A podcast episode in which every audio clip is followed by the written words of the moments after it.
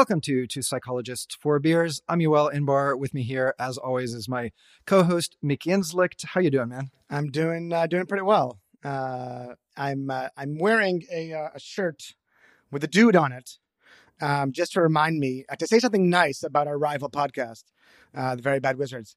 Oh yeah, Yeah, they had uh, a- actually a two part series where they were comparing and discussing Pulp Fiction and The Big Lebowski. And I listened to both of them, and oh my god, I just loved it. I mean, I, I might even become a patron. I um, you just give me money.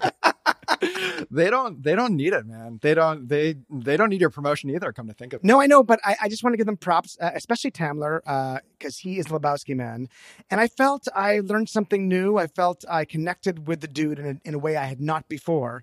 Um, and I need to thank him from the bottom of my heart. Well, that's that's beautiful. Um, you should send him a nice note. I tweeted. Eh, good enough. Good enough. That's good. I don't like him that much, That's right. uh, but he did a good job. Thanks, Tamler. So uh, we have a special guest joining us today, uh, live and in person. We have Dr. Alexa Tullett, and it is my privilege and honor to introduce her. So she's here uh, from the University of Alabama, where she is an associate professor of psychology. She is on numerous uh, editorial and other boards, including uh, the journals SPPS and AMPPS, uh, Collabra Psychology, where I'm also actually an associate editor. Me and like hundreds of other people, I think. But it's a it's a select group. Um, and uh, finally, she's on the executive committee at SIPS, the Society for the Improvement of Psychological Science. So, Alexa, thanks so much for joining us, and welcome to the show. Thanks so much for having me, Yoel and Mickey. Uh, wait, hold, hold on, you. Well, you forgot you forgot one thing. Uh, Alexa is also a host on the Black Goat podcast. Oh shit! Yeah, I, well, I, I just got so mad about you promoting our rivals that uh, I, I thought maybe we could just like gloss over that. I was a little insulted that we weren't your number one rivals, but I feel like you guys pretend that we're like we're like friend podcasts, and then they're look very bad wizards as the rival. We're like frenemies more. where we pre- so we pretend to be friends, uh, you know, us and the Black Goat, and we pretend to be enemies with the Very Bad Wizards. But we're not. We're not friends or enemies with anyone. Uh, well, you know, we'll leave that up in the air. I think uh, protect the mystery. Yes. Yes. as they say. So yes, uh, Alexa is also um, easily the most socially skilled co-host. of Black Goat. um, which was, I think, if we're being an honest and inspiration to us, wasn't it? Absolutely. Uh, I, I think it's a direct connection. Uh, you guys started, I think, a year and a half before us, well before us. Um, and I think it was, I, you know, for me personally, listening to you guys, having so much fun, um, you know, talking about whatever and uh, just friends together talking about uh, various topics. I just, I was jealous. Um, and I thought it would be awesome to, to do something similar. So, absolutely, you guys were totally an inspiration. Oh, I thought that Yoel was saying that my social skills inspired you guys. That So- too. Yeah, absolutely. Well, so I know in the Black Goat you are, I, and I don't, want- I'm not, I don't, don't want to insult your co-host, but you've admitted it, both, all three of you, that you are the the extrovert of the three. Although, like, I think I am in real life, but I think that I talk perhaps the least of the three of us on the podcast. So I don't know. I don't know what that means. I see. Now, uh, oh, but nonetheless, in real life, you are the extrovert, and I think it does come out um, uh, in certain times. Uh, do you think in in this scenario here, this threesome here, are you the extrovert? No, Mickey. Yeah, Mickey's tough to Mickey's compete like with. 120 percent the biggest extrovert. I- I'll have you know that I am the introvert in my family. No. That that is absolutely true. I want to go I to think one I of met these. your brother once, and your brother was extremely extroverted. Yeah, he he is just a lovable. I I love my brother deep deeply, and uh, but he is off the charts, like double me easily. yeah. You know, Mickey, you've never invited me to like a family dinner or anything like that. Why is that? Uh, well, my family lives That's in weird, I go Montreal. Well, I'll come. I like Montreal. It's just kind of funny because I was just there, and uh, just being there. Of course, you remember all these things from from, from childhood and, and and being an adolescent. I did this regular thing where I would invite friends over, so my mom could make falafel for uh, for my friends and I. And uh, I, I just that's a vivid memory of it. I just asked my mom to make falafel this past time, and she did. She abided, and uh, uh, my kids enjoyed it. But uh, you know, you were missing for sure. So what what does she do? Does she like have a big pan that she fills with oil, or does she have like a deep fryer, or how does this actually? Work? Oh man, this is like a multi-day process. She like uh, gets the, the the the dried chickpeas that she soaks, and then for a day, and then grinds them and puts them and makes them balls. And she's got a, yeah, a deep a deep fryer to do it. Um, and then, of course, you know, fresh and uh, homemade uh, trina uh, and hummus as well. Yeah, Yeah, so that's it's, required. it's very, very good. Yeah, no, falafel is one of those things where it's like, unless you know what you're doing, you just go out and you buy that shit because they are going to make it much better than you. yeah. That's what I do. So, what I, falafel in my family is me buying frozen falafel and making a salad, Right. uh, and then buying the pitas and the hummus and Right. uh, yeah. Right. That's I feel like there's some things that are just like amazing value for dollar. Like it's Right. cheap and it's so much better than you could ever do it yourself. Absolutely. Yeah, falafel has to be like near the top of that list. Yes, Mhm. but I, it didn't stop me from asking my mom, who is 75. She turned 75 uh, yesterday, um, and uh, it's, it's shameless that I asked her to do that, right? You know, Mickey, I feel like your philosophy is just ask if they don't want to, they'll say no. That as, is true. As Mickey's former grad student, I would say that that's very accurate. yes, yes. yeah, that's right. So, um our listeners might not know that there's a, a history between the two of you, eh? yeah, right. Yeah, there's a family connection, an academic family You know, connection. oddly, so I'm in Toronto visiting my family, um, and today I, it came up that I was coming here to do the podcast, and my parents were like, "Mickey was such a good advisor to you," and I was like, "Oh, that's nice that you remember." I mean, I remember it that way too, and I guess that that's why they think that. But Oh, that's, that's cool. I remember your parents at your dissertation party and your Oh brother as well. Um, there were a lot of tears shed at that uh, that party. that was a really nice party. yeah, it, it was fun. Um, so I feel uh, I've already been drinking. I think we've all been drinking. Oh yeah, Um, we got to do beer chat. Yeah, let's just uh, you know uh, briefly or quickly mention our beer. So uh, we are drinking, uh, you know, very well known, famous beer, Hoegaarden. Uh, I'm not sure this is a new thing they put on their labels, but uh, it's a wheat beer, of course. But now it says brewed with coriander and orange peel. Um, I believe they just kind of keep up with the like the craft brewing scene where they kind of mention all the the special ingredients. I don't remember that ever being on a on a bottle of Hoegaarden before. Um, Me neither. Me neither. Yeah. Um, but I want to uh, uh, take a, a- couple of seconds to thank um, Peter Martin, who is an undergrad uh, at the University of Toronto at the St. George campus, who came to my office to well to chat about ideas, uh, but also to donate this beer. So this is a, a donation. We haven't received a donation in a while, and I feel uh, our our listeners are letting us down. So uh, please give us more beer. We demand it. Jesus Christ. Well, thank you, first of all, to Peter Martin, and it's very sweet of you. I was about to say, I feel a little guilty taking beer from an undergrad, and I like that you're the exactly the opposite. We've got a few bottles from undergrad. Occasionally, I get like as gifts. Uh, I received Jack Daniels from undergrad, uh, tequila. Uh, these are the, the undergrads who know me well. That's right. Yeah, well, you don't really make a secret of your functional alcoholism, though. if you post on your website the things that you can be bribed with, it works surprisingly well. Is that Um, right? That's a great idea. So, what do you put up there? Uh, so when I first started at the University of Alabama, I just like had on my website because I thought, I don't know, I thought it would be a funny thing to put on my website that I could be bribed with French fries and Parmesan cheese or something like that. Like in combination or separate? No, separately. Okay. Or at least I meant It's good on the French fries, though. I agree. The- In combination would also be good. Okay. Um, and so then that's the time, you know, when you're like ordering equipment for your lab and stuff like that. Um, and so places that I ordered equipment from because they're trying to, or that I was tr- thinking of ordering equipment from because they're trying to get your business would like, they sent me cheese in the mail. That's amazing. It was amazing. literally. yeah. And then I've had other people like offer to buy me french fries and stuff. So yeah, just, I like, I've learned from Mickey, you know, just like ask and sometimes people will give you things that you ask for. Does that violate some sort of Alabama law? Is that like a kickback or something? I mean, we'll find out yeah, now, I guess. so. That is hilarious. Uh, and also, I, I don't think I knew you had this deep love of French fries. Oh, wow. I knew you. I knew like uh, at pub you would often order poutine. I think. That sounds, that checks out Yeah, for sure. But I yes I too poutine and French fries major weakness of mine. Poutine is my um a poutine truck is my backup career option. I think it would go over really well in the South. Oh, that would kill. I know. I- yeah. because they don't know what it is, but it's exactly what they like. exactly. Yeah. I had poutine in Kentucky, uh, in a barbecue place that Will Gervais took me to. Um, I guess that's not technically the South. Is- Oh, Kentucky's the South. Oh, Kentucky's the South. Okay, all right. Um, How was it? It was actually really good.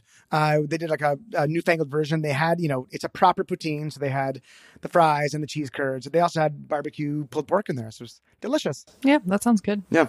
Right. So um, we could make this a food podcast, or we could. What else do you like to eat? Uh, so many things. We could ask Alexa her favorite question, uh, which is, what are you excited about research wise these days? And let me give a little context for this for those of our listeners who might not be familiar with what you work on, which interestingly, like on the podcast, you guys, I guess Simine and Sanjay kind of talk about personality psych broadly. Um, and I know Simine talks about her research interests specifically, but I don't know that you've talked a lot about what you're interested in research wise. And I think that's something a lot of people would like to know. Uh huh. Yeah. Um, so I should have a good answer to this because I considered it when we were talking about it on the podcast, and you told me specifically that you were going to ask me this question. I'm still not sure that I have a great answer. I mean, these days I'm so sometimes I think people who are like more removed from the field are better at describing what people do research on than we are because we're so like in the weeds. And so my f- my friend um, who owns the the gym that I go to in Tuscaloosa describes my research as like doing research on researchers. So I think like these days I'm kind of interested in meta science and I also like I'm interested in like the classic social psych stuff when it comes to, you know, biases and motivated reasoning and confirmation bias and stuff like that. Um, the thing I'm most excited about right now, and I probably shouldn't mention this project because it's at such early stages that it's like probably too early to bring it up. Um, but I really want to run a study that is selected by the public. And so I've started thinking about maybe ways to solicit suggestions from the public and ways to run that study um, in a way that's maybe like more robust than a typical like study that's one run in one specific lab. Um, so I'm trying to get the psychological science accelerator to um, get on board with that idea. Yeah, that's super interesting. Uh, how are you thinking about describing this to people, like to lay people in a way that they're able to like make an intelligent decision about like what's interesting, what's not? That's a good question. I mean, I think the the initial phase would have to be something like giving people examples and then asking people about the questions that they might be interested in. But yeah, there has to be some way of sort of like putting boundaries around the research question space in a way that will make sense to people. And um, I'm sure this is a case where talking to non psychologists will be a key part of the process because I don't even, I think that I'm so familiar with the idea of like being able to answer the question, like, what's a, what research question are you interested in that I don't, I don't think that I know what that sounds like to a non psychologist. Uh, can I ask about the? I mean, I, I find it interesting as well. That's just, I think really cool and novel. Um, what was the what's the motivation behind it? Like why why do you think um, getting the public to nominate studies that you would then actually test? Why is that why is that important to you? I mean, I, I think it is, but yeah, where'd you get that idea from? To me, it's important because I think that ostensibly psychologists, especially social psychologists, are. Um, are, we often say that we're doing our research for the public good. So we have some kind of like goal to serve the public in our research, I think. Um, and so it seems appropriate to ask the public what they would like to know, I guess. Um, and I'm not saying that the public is always the best judge of what the best research question will be. Certainly, they probably don't know the literature well, so I'm sure people will suggest things that have been well researched and all of that kind of thing. But, um, but yeah, I think that's very possible that the public is interested in things that we often don't consider. I mean, the kinds of topics that we talk about in and do research on in social psychology are like not in any way like comprehensive or I mean we've had this discussion before Mickey. I remember talking about like you know the idea of ego depletion being or yeah ego depletion being like a social psychological construct. Um, and you were sort of like yeah i'm not really sure why social psychologists study this because it definitely seems very cognitive. Um, but some of these things are just sort of like a legacy of the people who research them and, and what they call themselves um, so I think there could be like huge gaps in the kinds of things that we do research on that the public might be really interested to know about. Yeah, I think Paul Rozin makes uh, makes this point in at least one of his papers, um, where he talks about you know all the things we could be studying or you know th- that should be of interest to psychologists uh, broadly or social psychologists more specifically, and really we, we just touch a narrow set of these. Um, and oftentimes, like the questions we ask are constrained by the past, constrained by what, you know, kind of the way the question has been framed in the past. And it's very limiting. Um, and I think, um, you know, sometimes the best questions come from actually from, from undergrads, um, from like green graduate students who have been, who are actually not exposed to the literature. Um, and I think, I think this idea is great because you can get people who are like, well, this seems like a social question. Like, well, what do we know about X or Y? Mm. so I love that idea. Good. Yeah, absolutely. I wonder whether you're worried about the like Boaty McBoatface kind of demographic. It's really funny that you mentioned that specifically because, you know, in writing proposals for this idea, I now specifically mention like, here's how we're going to avoid Boaty McBoatface specifically, because I so often get this like question from people like, how are you going to avoid Boaty McBoatface? Um, so yeah, I guess should we should we give some context to our listeners about what Boaty McBoatface is? I think we mentioned this last time in the Uh, Paul Bloom podcast. yeah, so I was it the, the the British Navy wanted to name one of their ships, one of their warships, and they gave the public uh, an opportunity to, to to nominate and vote on names, and uh, the name Boaty McBoatface won. Um, Yeah, I, I think it was actually some sort of like science ship because they ended up naming it the Sir David Attenborough. Okay. Right? All right, Yeah. So, but but anyway, like, yeah. Sorry, that was a pedantic and dumb correction. They named a they had a contest to name a boat, and the most ridiculous name won. yes, and right. this has happened in other contexts too. So there's a there's a baseball team I believe in northern Alabama, um, Rocket City. So that must be Huntsville. Uh, that is the Rocket City Trash Pandas. That's awesome. so they went with it. Yeah, I think so. I think there's like a trash panda mascot and everything. Well, actually, uh, the the Toronto Raptors they were named also by a vote. It was you know nominated. I think there were. Uh, uh, they received nominations. There were votes on on the names are nominated. I don't think they necessarily went with the number one vote, but they they were they were certainly influenced by them. And of course, that name was named right around the time of Jurassic Park, so it kind of fit then. But now it's like Toronto. It's a little dated. yeah. And like, what's the connection with There's- Toronto right. and Raptors? It should be the Toronto Trash Pandas, really. That's right. It really should. it is sort of the city's unofficial mascot, right? yeah, that's right. Yeah. Uh-huh. So, uh, so yeah, what uh, if you can share, like, how will you deal with the Boaty McBoatface Yeah, I. I think I can share. I'm not sure. I'm not sure why I couldn't. Um, my my idea for how to deal with that is to solicit research ideas or questions or like area like topics of interest from the public. Um, from that, narrow it down to like a set of uh, maybe like five or six specific designs. So maybe a couple of different research questions and a couple of different designs that go with each. Um, so the public would have sway there in terms of like the most the most nominated or most popular ideas or topics would be more likely to be represented in the subset but also that allows us to weed out really ridiculous ideas or ideas. I mean some of this it doesn't have to be just avoiding dumb ideas. It can also be like avoiding de- ideas that have been heavily studied or ideas that are totally unfeasible um, in this kind of like context. Um, and then the public would vote on these specific study designs so they get some they get to choose the final product basically Right. So there's a curation aspect there where you don't just let any crazy thing through. I'm curious, and this is actually something that our listeners um, seem to ask a lot as well is like how people got to where they are. Um, like how you ended up, I guess, deciding to do this kind of research and how that relates to what you started out studying in grad school. Like, is there like a trajectory there where you sort of gradually became interested in this topic? Is it that you were always kind of into this? Like, how did that work? That's a great question. I mean, I think that like Thank as you. research, I think that as researchers, we're like often trying to come up with like common threads in our own research, and I feel like this is sort of like a part of how we sort of market ourselves. Um, I I think that I could come up with some kind of thread or trajectory, but honestly, I don't think that there really is in terms of like the common theme in the things that I'm interested in. I think I'm interested in a lot of stuff. I mean, being in Mickey's um, lab in grad school, I don't think I had a really clear focus. And I think like Mickey sort of fostered that kind of like, you know, broad interest and pulling ideas from your daily life and stuff like that. And so um, I think that for a while now, I've been interested in things like open mindedness versus closed mindedness and like people's um, beliefs and how they sort of like maintain them and protect them and, you know, whether they change them and stuff like that. Um, so I think that can sort of encompass the research that I've been doing over the last few years. Um, but really, like my trajectory, I mean, when I started grad school, I was really interested in the idea of doing social psychology that had some kind of neuroscience aspect.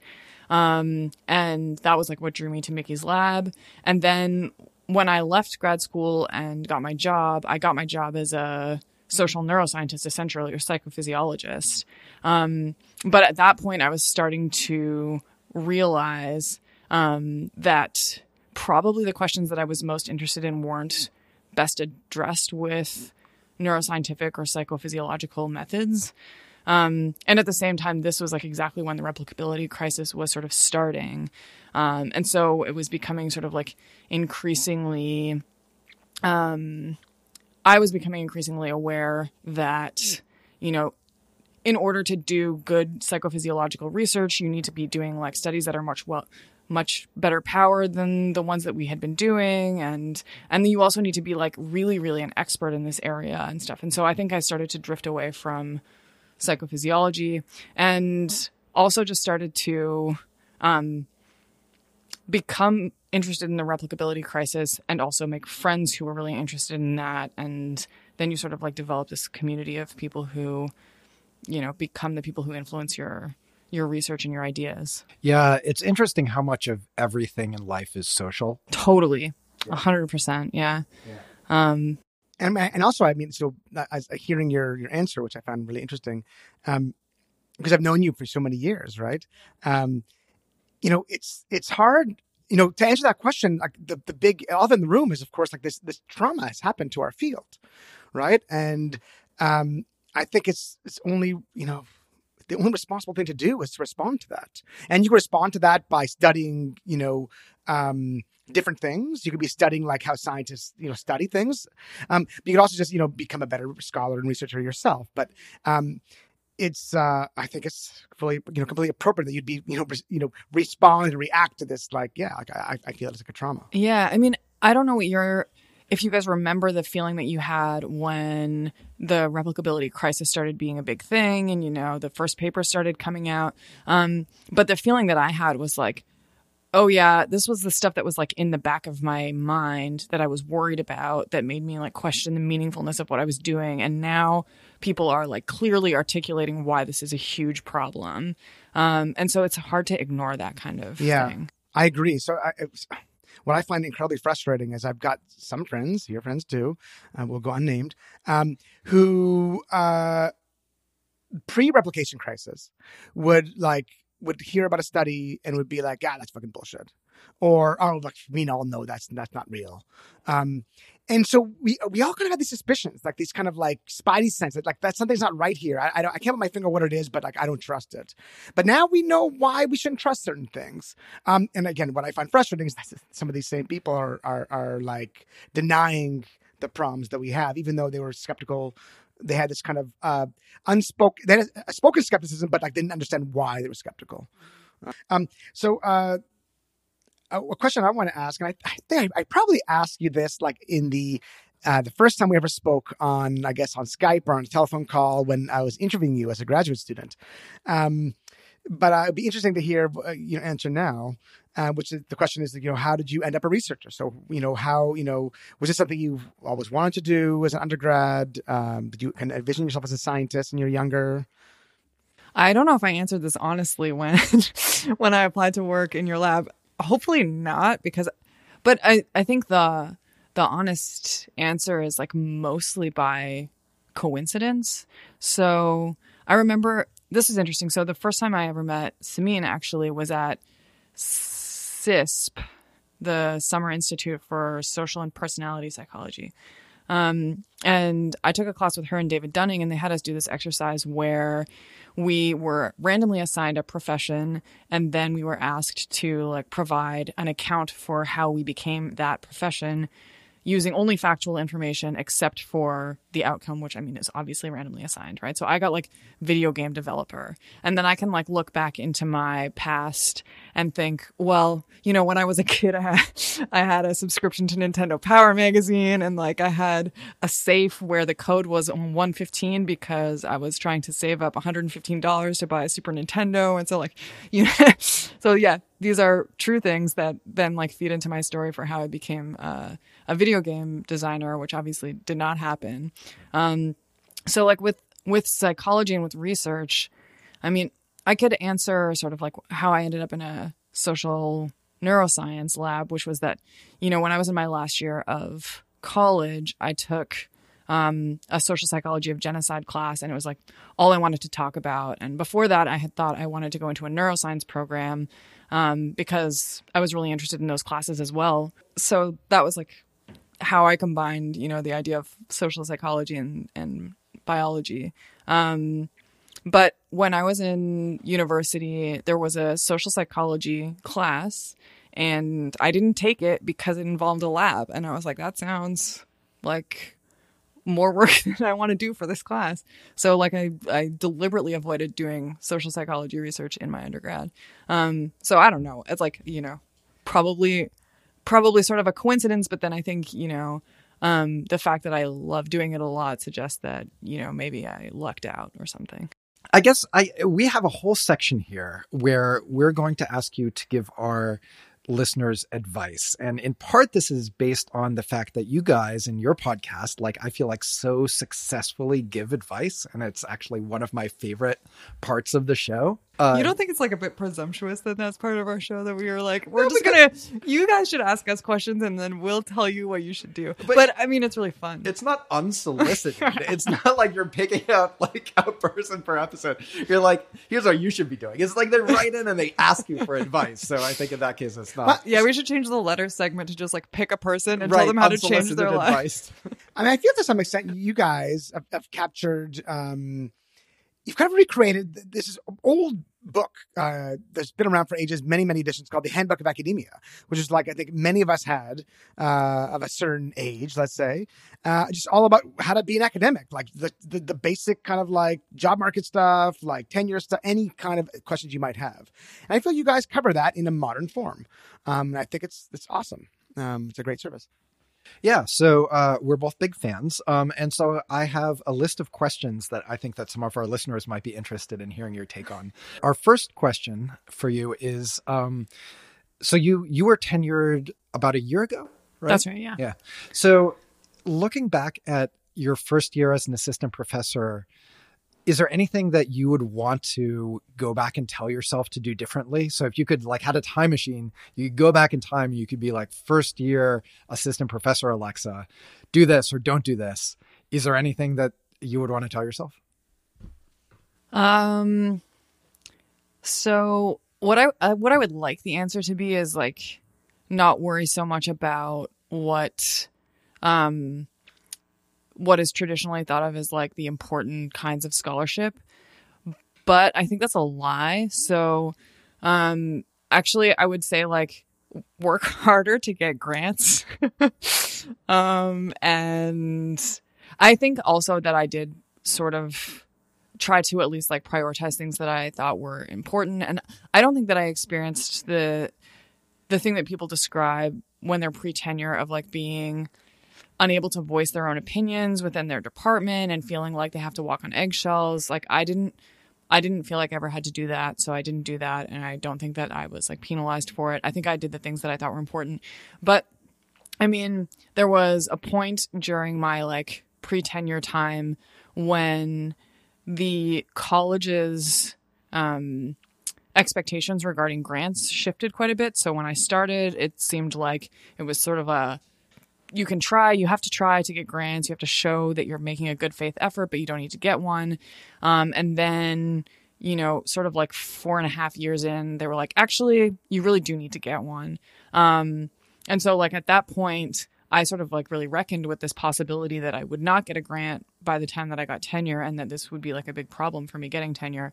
And I seriously considered what it would be like to not be in academia anymore and I was really sad about that. Like, I was also like, okay, well, maybe that would present certain other opportunities and maybe there are things that I could get excited about and stuff like that. But I was also like, damn, like, I really like my job and I really want to keep it. So, I mean, I think, you know, uh, doing, yeah, doing the things that will give you job security, there's, there's a good reason to do them.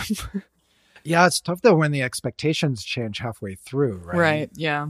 Yeah. But I mean, I guess like, you know, you're never going to be evaluated less favorably because you've gotten a grant, right? And I get the impression, particularly at US state schools where they've just had funding cut after funding cut, that it's become more and more a priority. Like I've heard of people being told you're going to bring in X dollars in grant funding or you don't get tenure. Mm-hmm. It's like very, uh, they, they don't try and hide it or anything. It's like, no, Mhm. you're here to make us this amount of money.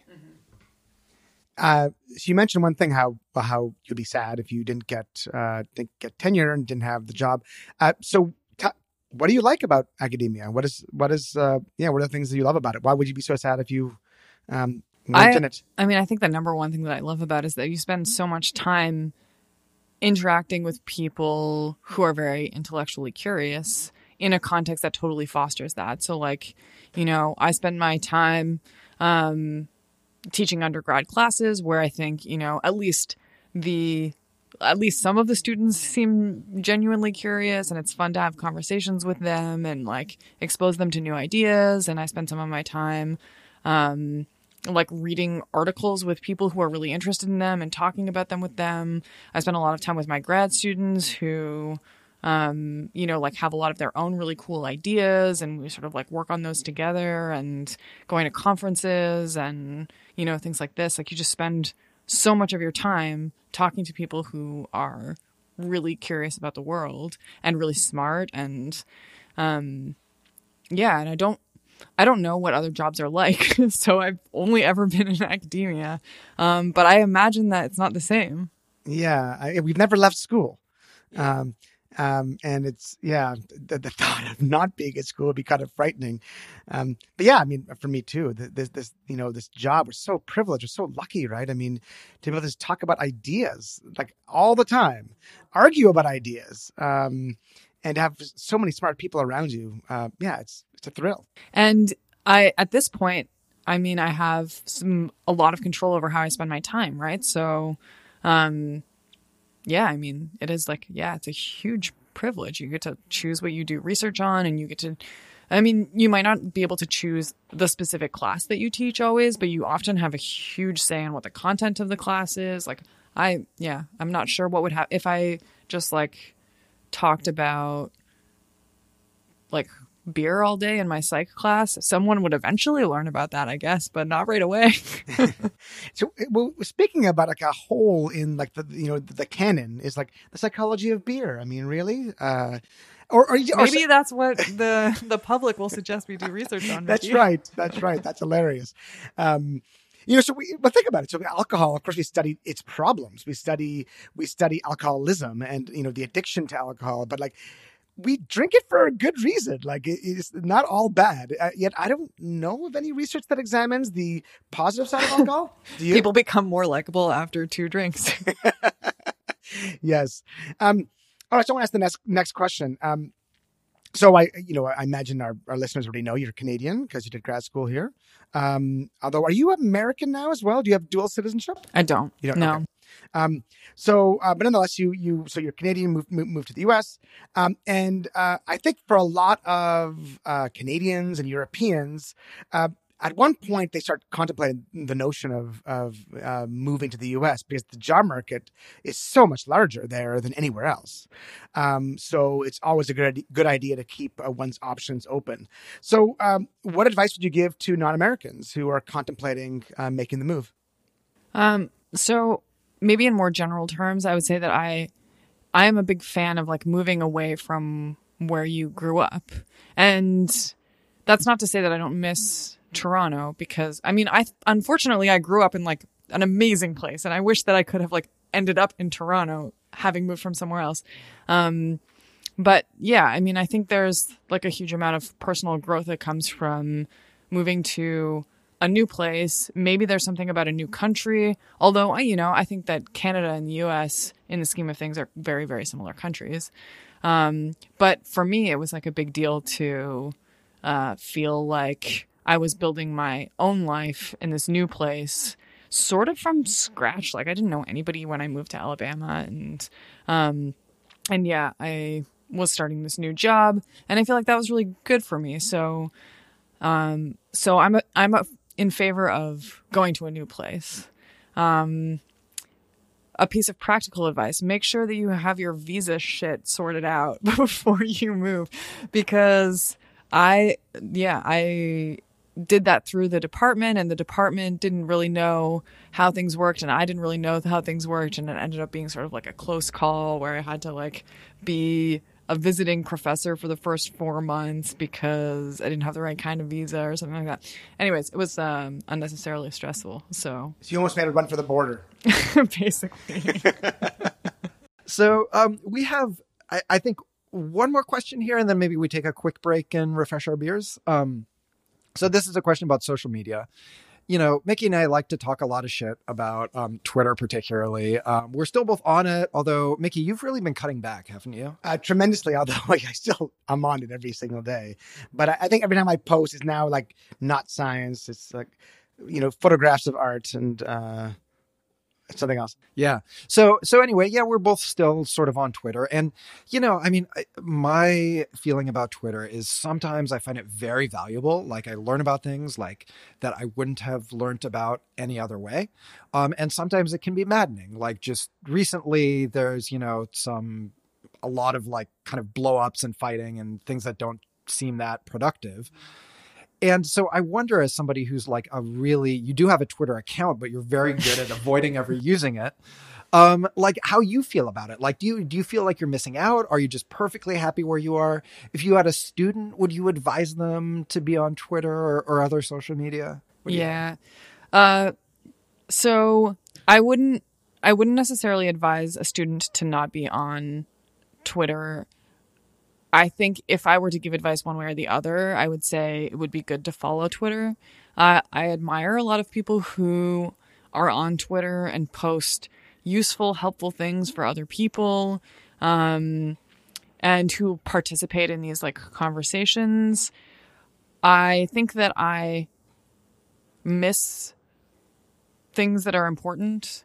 Um, and I still think that it's worth it to me because uh, I don't know. I've never really been super interested in that form of communication. And I think that the kinds of like fights that you're describing that that just seem completely unproductive and devolve into um yeah something that does not resemble like a a productive debate debate in any way i i have no interest in participating in that and no patience for that um and some in some ways i admire the people who do have patience for that so like maybe an analogy is um you know like arguing with your like conservative parent about some political issue or whatever. There's something that I admire about the like patience of being willing to sort of like try to engage even though the process might be frustrating. Um, and I'm actually much more likely to engage in that, but I don't yeah, that to me the there's not a lot of appeal and the the the fights make it unappealing. Right. So I, I feel like this is such an asset for you. Like I feel like both for me and for Mickey, we realize we get sucked into these things and we have to really exert self control. So like, you know, for like a dieting analogy where the people who like have to avoid walking by the cake aisle, you're like, cakes, not my thing. Little sweet. That's exactly right. Yeah. I'm it's not it's not an exercise in self-control. Oh my god, I'm totally jealous because despite me hating it, so I- think every third tweet I, I tweet now is something about how I hate social media, but I'm saying it on social media, so I'm on it, I'm watching, I'm paying attention, um, but it, it's so maddening. Do you know what you like about it? Um, well, I mean, it's not all bad. So Of course, yeah, uh, so there is good stuff. I, I I don't I can't say I've learned that much in the past year or so about science. But when I first got on it, I, I thought I was learning an immense amount. Um, being exposed to papers like and preprints as they were coming, Yeah, uh, yeah. and just being in touch with things. And I'm a disagreeable person, so I kind of like that. Mm-hmm. Um, but uh, in the past year or so, I, I just feel it's it's it's even too toxic for me now. Yeah, I I felt similarly too. So there would be many times when you know uh, Simine and Sanjay and I would be ready to record a podcast, and they'd be like, "Oh, should we talk about like this and this?" And it would be some kind of Twitter like thing that had happened on Twitter, and I would not know what they were talking about, and they would have to inform me. Which is another reason why maybe I can get away with it not having Twitter a little bit is because I have people who tell me what happened. Um, but uh, I don't know. Increasingly, I feel like the things that I miss are stupid fights that I don't care about. And so I'm fine with that. and I still end up hearing about them anyways and spending a lot of time talking about yeah, them. right. It's like you can't escape it. You Yeah. just have like, you know, second degree Twitter.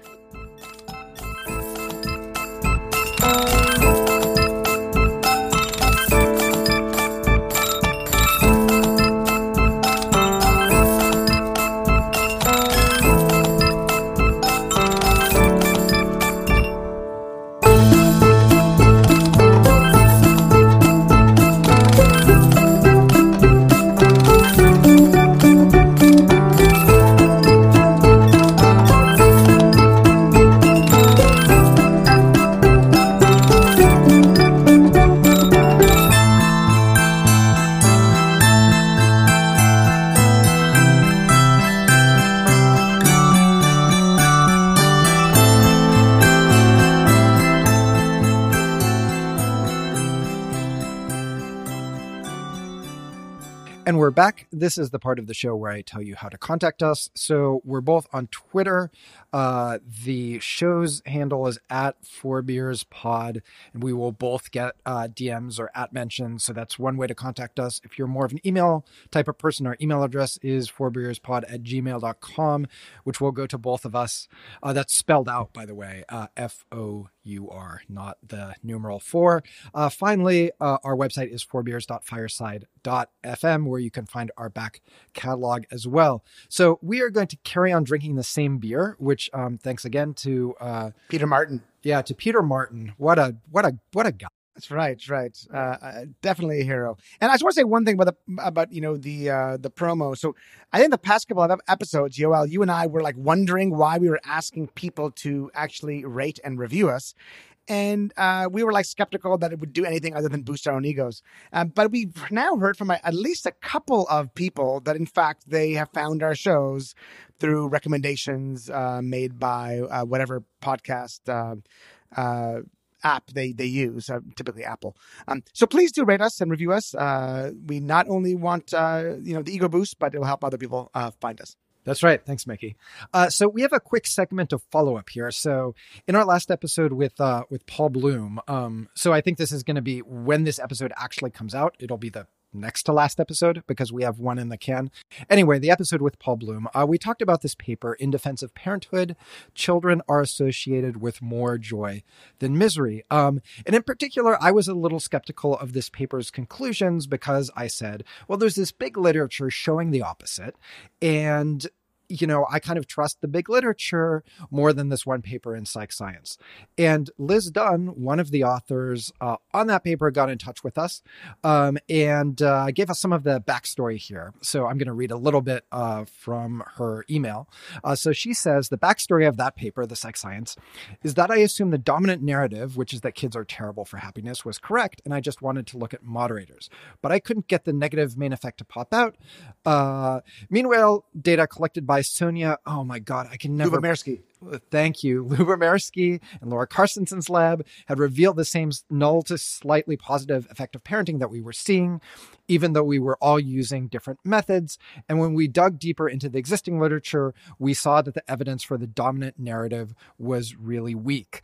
Um, and so then she goes on to say, you know, you uh, basically you were strangely dismissive of what she calls kind of a failure to replicate.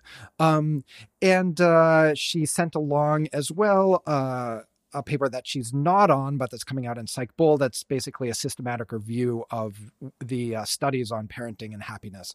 That essentially says the takeaway is it's a really complicated story. It seems like there's a lot of moderators.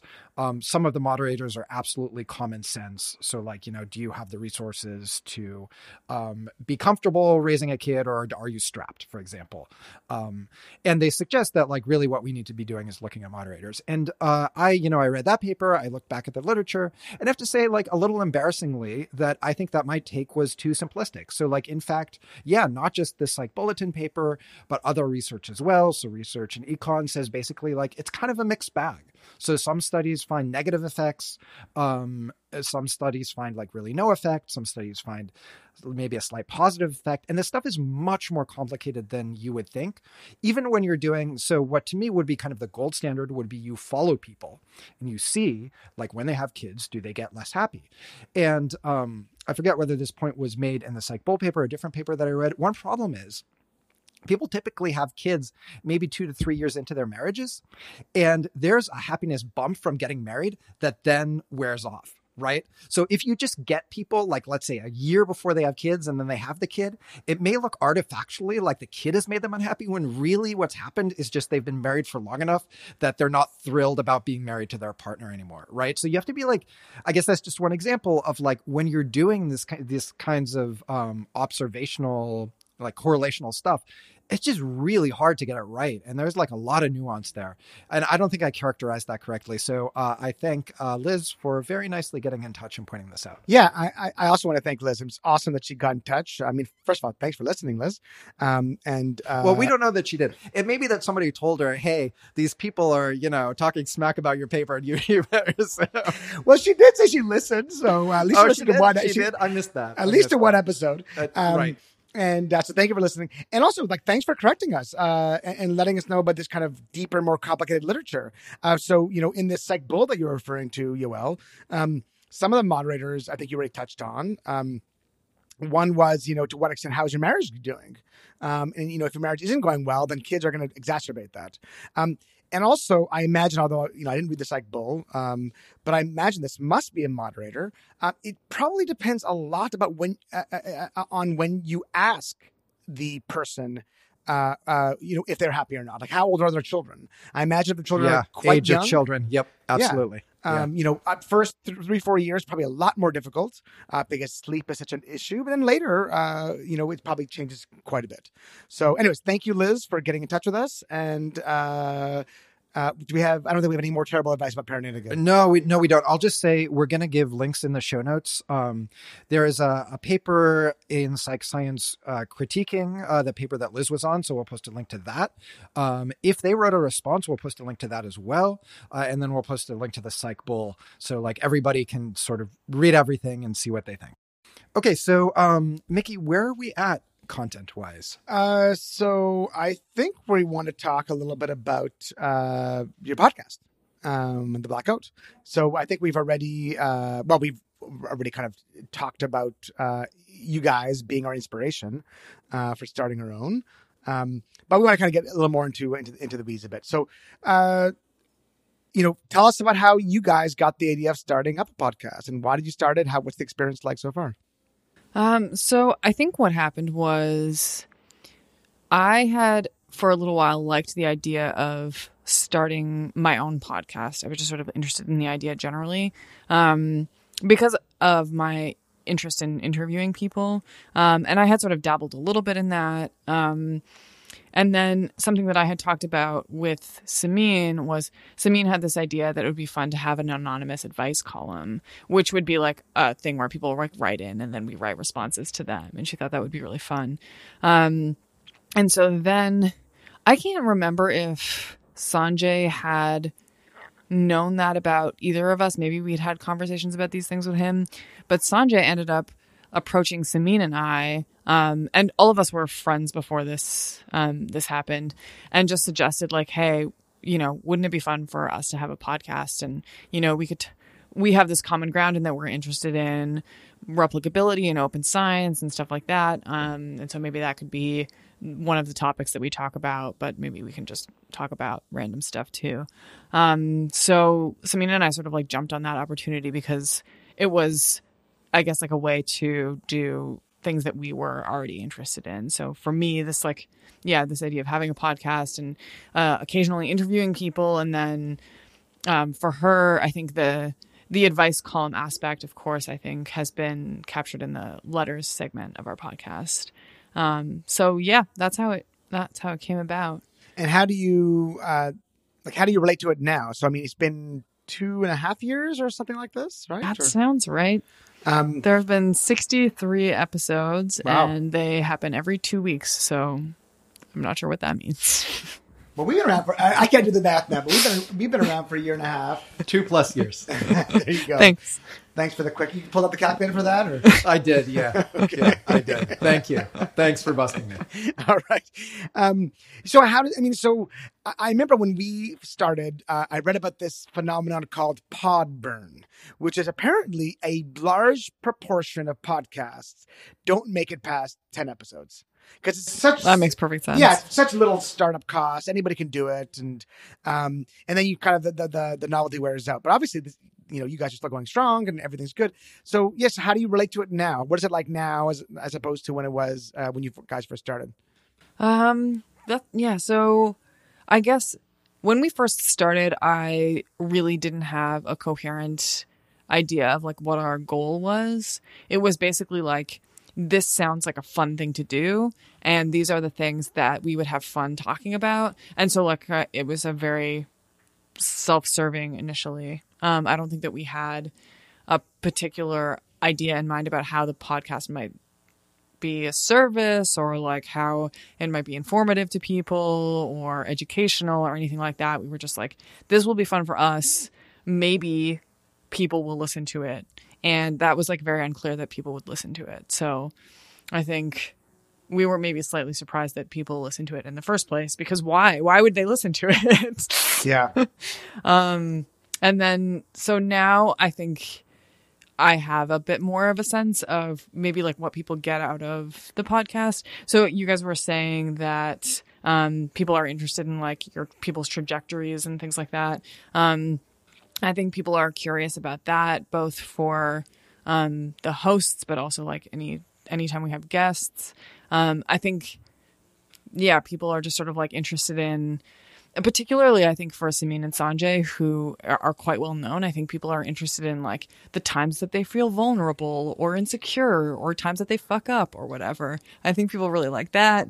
Um, but I think, yeah, also, I mean, we try to do episodes that are, um, like you said when you were talking about the the handbook for academics, they're sort of like, you know, we'll talk about the job market or, you know, um, your research spiel or whatever, things that are sort of like practical, because I think a huge proportion of our audience is graduate students, things that might be like sort of useful um, topics for us to discuss. So, yeah, I guess I have more of a sense of what we're going for and what people might benefit from now when we do the podcast. Um, oddly, I haven't been. I thought we would run out of things to talk about, and I haven't really felt that way. We might feel that way eventually. Um, and then, so yeah, I mean, getting here today, I see like you guys have a more sophisticated setup than we do. Um, our setup is like extremely simple, and the editing we do is like extremely low maintenance. So for that, for us, it's like uh, I think probably necessary for it to be sustainable for us is that it's just like quite not very time consuming at all to do it. Um, so yeah, I'm not sure if I answered your question. Do you feel like maybe the awkward pauses, which started out as you just not wanting to edit, have sort of become your trademark? what awkward pauses? Wait, what are you talking about? can we edit in awkward pauses? Yeah, I'm Like, just gonna add like two seconds before every. Oh yeah, the it's really funny because the experience of the awkward pause in the moment is not that awkward because I can see both Sanjay and Simine, and the awkward pause is like accompanied by like a you know you know subtle facial gestures like hey are we like ready to move on to the next topic like you know um so it doesn't feel as empty but then when i listen to it i'm like oh man like there's like three and a half seconds of literally nothing sometimes i edit them out but you know Yeah, you i know, don't I used to find it jarring, and now I, I really dig it. Like, I really, like that's how you know. you're that's what it's the like to podcast. talk to Simine on the phone by the way Wow. That must have taken some getting used to. yeah it does hmm So you mentioned um, a little bit about how you guys come up with topics. Do you have a formal process? Do you have a document? Like, how do you do this? No, we don't have a formal process. We do have a document somewhere and we refer to it sometimes. If we like think of ideas, we'll put it on the list. I currently have like a WhatsApp conversation going with Simine and Sanjay where it's like, you know, do we have a topic for Monday? And then it's like some random topics that had been suggested in text conversations from before.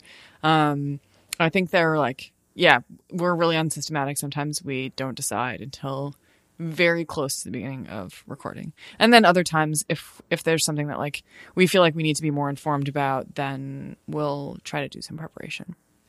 It. So otherwise, so I was about to ask, like, what, what is the, the amount of preparation you guys do uh, per episode? I guess it depends on on the topic. yes. But your face is telling me minimal amount of preparation. Yeah, I mean, if there's like, if there's something where we read a paper or we're talking about something like that, I mean, we, if we say we read a paper, we did read the paper. Um, but yeah, often, like for our previous episode, which was talking to strangers, basically there's zero preparation. There's like, um, we, we'll like come up with an outline as we've like met to do the podcast recording. So each of us will like jot down notes about what we think would be interesting things to talk about for that topic. Um, I'll choose a letter and yeah, and then we'll decide on something to chit chat about, and that's that's basically it. So you're always the person who picks the letter? Pretty much, yeah. That's a lot of responsibility. Um, yeah, sometimes I'll run a couple of letters by Simine and Sanjay. Um, yeah, I don't know. So do you I imagine you get more than you can, you know, do. That's true. Yeah.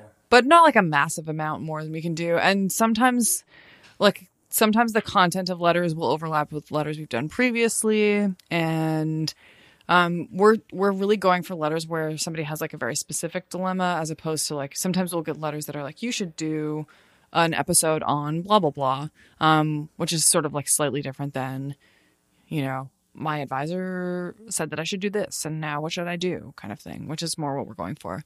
So Right. people should write us more letters. Write them letters, people. Uh yeah, they'll actually give you good advice. So That's what's a terrible advice. exactly. Uh yeah, one thing that I think is like really brave about what you guys do is you'll give advice uh boy, this is like Where is started this out going? sounding like a compliment. and now- You only give advice when you have literally no expertise or idea what you're talking about. Well, there was one recently that I'm thinking of where it was like I'm coming from internationally and like am I going to be facing these problems, right? And you always you always do like really your best to like give the best answer you can and, and to say what you're confident about versus versus not. Um, has there ever been anything where you know you did a letter, you gave the advice, and then later you woke up and you were like in the middle of the night or whatever, like oh shit, that was terrible. We should not have. Uh, I haven't had that experience, but if you feel like there was one where we gave terrible advice, you should let me know. No, I just feel Um, like that's the sort of thing I would do. Wait, hold on. I just want to get this straight. So you, af- after you record a podcast, um, you don't feel regrets afterwards? There have been times when I felt regrets and we've edited things out, but only a couple. Okay. Yeah.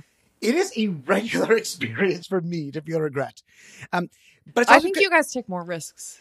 Which yeah, is, you know, it has, maybe. like, but we're also getting cons. drunk, uh, or at least drinking a couple beers.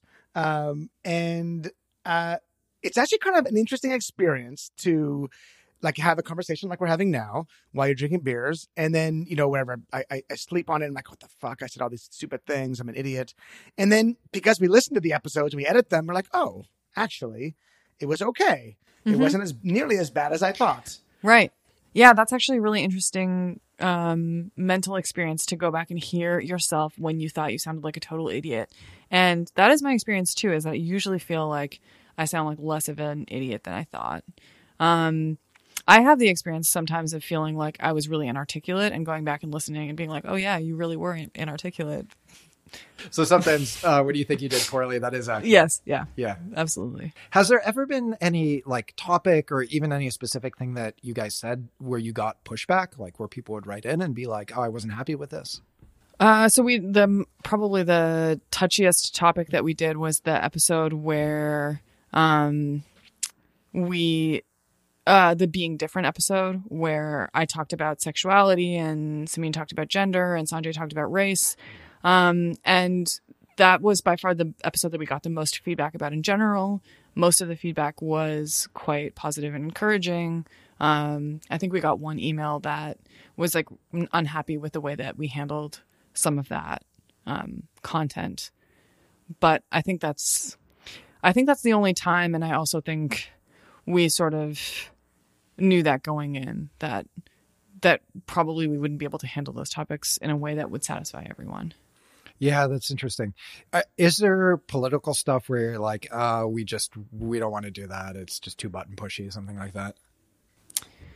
I think we tend not to talk much about politics, and I'm curious what Sanjay and Simine would say about their reasons for avoiding those kinds of topics. Um, I guess I just feel like they are such common topics in so many different forums that like our podcast isn't really that's not the focus of our podcast. So we're we're not going to handle them as well as other people who who know much more about them and have a lot more expertise. Um, but yeah, I don't think that it's because there. Mm, yeah, Sanjay or Simine might say something more about maybe not wanting to upset listeners or something like that. Right. Uh, I mean, I think there's a lot to the idea of like you guys have a beat which is pretty focused Yeah. and like that's where you can add value and so why it there's just an opportunity cost of like talking about i don't know the presidential election where it's like are you going to be the best people to do that Right. We would never do that. no never we we know nothing we're literally just making this shit up on the on the spot In a, in a couple of years, I'm waiting for the insect to be eaten. Uh, it's a couple years. Well, Biden's looking pretty good, man. He bounced back. Kamala Harris is fading again. She had a bad debate. He's still sitting at 30%. I know. I, I was I was thinking of yes, Yoel is winning. That's right. That's right, man. Well, you know, it's still like, it's still anybody's election, people. And I said I would eat the bug regardless. So Yes, and I'm gonna eat with you. I mean, I don't care. it's just the circumstances under which I'm eating the bug. It could either be the sweet taste of being Yeah. right or the bitter taste of being wrong. Um, well, so this has been such a delight having you on. Um, Mickey, I wonder whether there's anything else that you feel we need to ask before we wrap up here. I mean, I feel like uh, I've really picked your brain about the podcast, uh, which is so fun. And um, you know, as you were talking about, like, you know, it, it, it's I found it interesting that you have come to your goal as you're doing it. Um, like the, the process. I mean, it, well, sorry, I, mean, I hope it Is not. this No, no, It's no, no, another no. one of It's like, those, like- uh, I mean, I'm sort of like reminded of asking some of my friends who are like artists or writers about the, their process, and sometimes they're like, "Yeah, I don't know what I'm writing about until I am like three quarters of the way through." Um, which in some ways sounds like sort of like a magical process. In some ways, sounds kind of bullshitty. You know? Yeah. Well, I, I mean, I totally agree with that with writing. Who knows what you're going to write about until it's actually you put your pen to paper.